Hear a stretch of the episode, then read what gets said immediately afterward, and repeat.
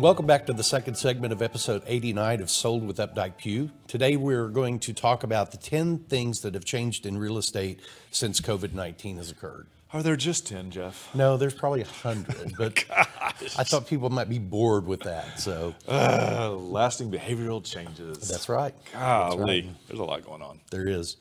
You know, one of the I, one of the first ones really is how the whole showing process works. Yep. It is it is uh, so it is different in the fact that one we have some very strict guidelines that we are as a company that have been uh, uh, put down passed down that we have to do, and it's gloves and masks and you know making sure that there's limited contact in the house and um, but it's the thing I like about it is we're doing it very safely. I mean, I feel very good about that that process. We uh, you know we usually just have like one group in, one group out.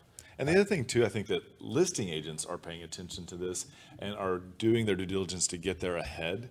And they're having all the lights on mm-hmm. and they're having closets open. And sometimes, even if there's an entry into the garage, they're having that open as well so that there's a lot less contact. Plus, we're leaving out those alcohol or the Clorox wipes now. Yeah. And so you can take one of those with you. You can wipe down as you go. There's just a lot more consideration and cons- and being considerate that we're seeing in these um, when we tour homes. Yeah, it, and you know, I think one of the other things too is that there's uh, the, there the looky loos aren't in the market right now. No kicking tires. Yeah, no kicking tires right now. It's a, their series. Um, and moving on to point number two, the you know the virtual tours I think have become even more important now, um, and the quality of those and the use of those. I think 100%. And we see, I believe, going through and looking at at the analytics on a lot of the videos that we post for listings and whatnot, we see that there seems to have been an increase in the number of people watching. And we think that this is people doing their due diligence ahead of time to really weed out houses to make is it one that we want to go see or is it? So when you load those videos up, they really do help buyers and they really do kind of streamline the process. And I think that's what everybody wants. They want to be safe and minimize their exposure and their time. Yeah, we were talking uh, to our clients last night about uh, the the uh, you know, photography that we do, and and it, it used to be that the you know the, the the photography itself was all we really had to do, and but the photography wasn't always true to life. I Yeah. mean, you know, a photographer can make a room look really large or make it look really small. Put that special lens And, on. Yep. And so, you know, that using the virtual tours, using the Matterports, using mm-hmm. all of those other things has really become more important. And the other thing too, another point that we're going to make is that the supplemental income that can be uploaded into MLS has become all critical. Whether it's there on the property as like a package for them to Mm-hmm. Yeah. take with them, or if it's MLS just for the agent to be able to download and then send over to buyers is really important. Yeah. And that supplemental do- income can be a Documentation. documentation Mm-hmm. can be the survey, it can be a seller's disclosure, um, repair receipts. Yeah, absolutely. That's that's it's kind of it's being used now to kind of build the pedigree for a house and make a buyer feel more comfortable about it. Right. Um, you know, the one of the other things that's changed is uh, uh, kind of a, a consumer desire, and it is the, you know, people are already planning that what if this happens again, and so like the people we were talking to yesterday are you know considering they both might be working from home for the near future or for the long future. And how the dining room can no longer be the office Right. or the second office. Exactly. You know, they're making considerations that are. This is the other thing too is that. So what I thought was phasing out was a media room. Will the media room return? So we'll see. That could be, yeah. I mean- if you can't go to the movies and they're mm-hmm. streaming things so fast now, mm-hmm. so Yeah, that's very note. true. Back um, to track. Yeah, the other thing that uh, I've seen change very dramatically is how we do open houses. That is huge. That all, that literally was one of the first things that just stopped, and Mm-hmm. it was not happening. Period. The end. And then we've kind of created this protocol of how we're going to do it. How many are going to come in? What do you have to have just to be allowed to come in? Right. So times, I think the biggest thing about them is that the, the length of an open house has really changed. I Mm-hmm. think two hours is absolutely the max now. I don't. I think that one hour might actually be the norm now. Yeah, and you know the one we're doing this Sunday, we we have it kind of set up where, um, you know, one of us is going to be at the front door and the Yep. other one's going to be be kind of guiding people through the house, but we're going to you know c- let people come in through the front door. They're going to get a chance to see the, the house, and then they're going to be able to go out the back door. and get onto the, get out in the backyard and see, be around, but then they're gonna be exiting through the side gate. Right. Um, so we can go ahead and bring other people into the house and not have people kind of backtracking and going through it. Because it's a good sized house, but the deal is I can see easily how people could get congested. So, like we said, once you're in the backyard, if you want to come back in, go back in line. Yeah. And So- nowadays on market, Yeah, totally. That, totally what, different you, thing now. you said it, you said it best the other day and it was, um, you're talking about how, day- how days on market has become less important of a piece of criteria.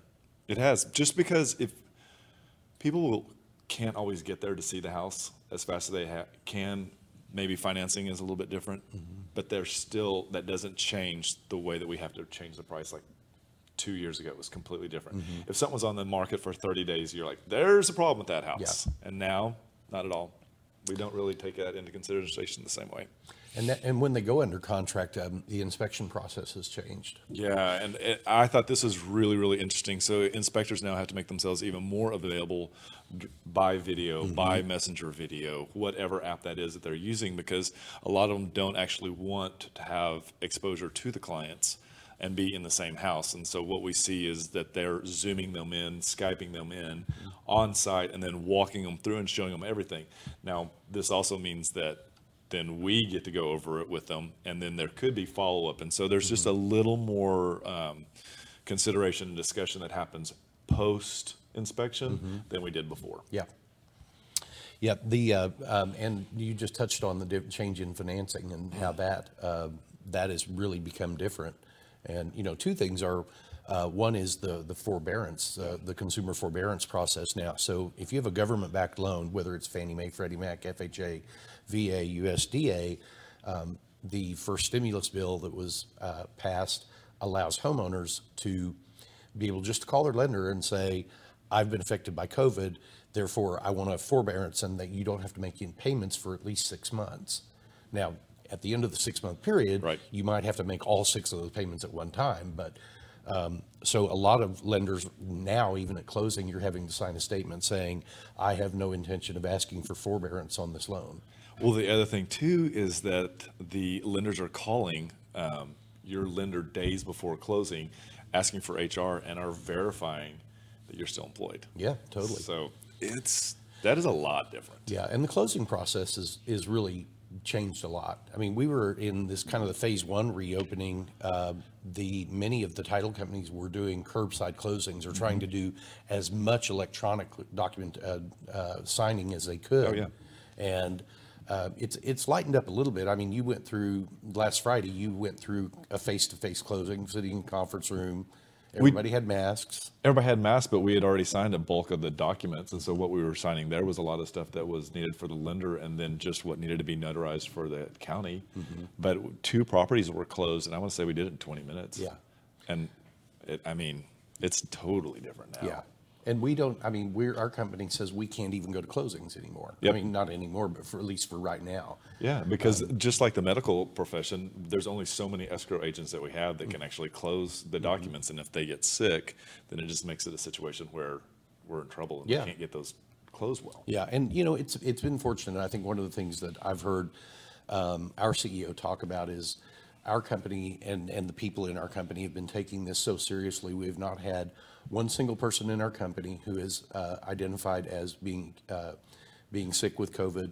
And uh, that, I think, says a lot. Huge amount. Yeah, and none of our employees, I'm sorry, that was the other part, was none of our employees either.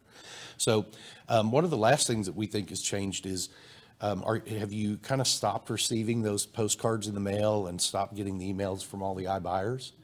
Yeah. Yeah, it's really changed. So we talked about iBuyers in a, a previous episode. If you want to go back and, and look at that, it's a, I thought it was a really interesting uh, kind of nuance to what's happening in the real estate market. But all of that has basically vanished at this point. And our company did a really cool video on it, and we wanted to share that with you today.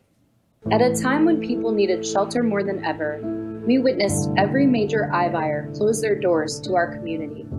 Within days of COVID 19's arrival in North Texas, these real estate investment firms that made cash offers on homes viewed your property as a financial risk they were unwilling to take.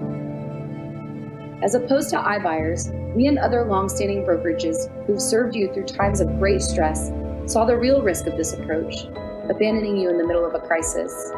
We may be competitors with these brokerages in real estate, but we thank them for standing with us in our continued service to you, our neighbors across this great region. As the state of Texas continues its phased reopening, and as iBuyers undoubtedly return to our market, we ask that when the need arises, you consider us to represent your real estate needs. In good times and in bad times, we are here for you, as we have been for the past 75 years.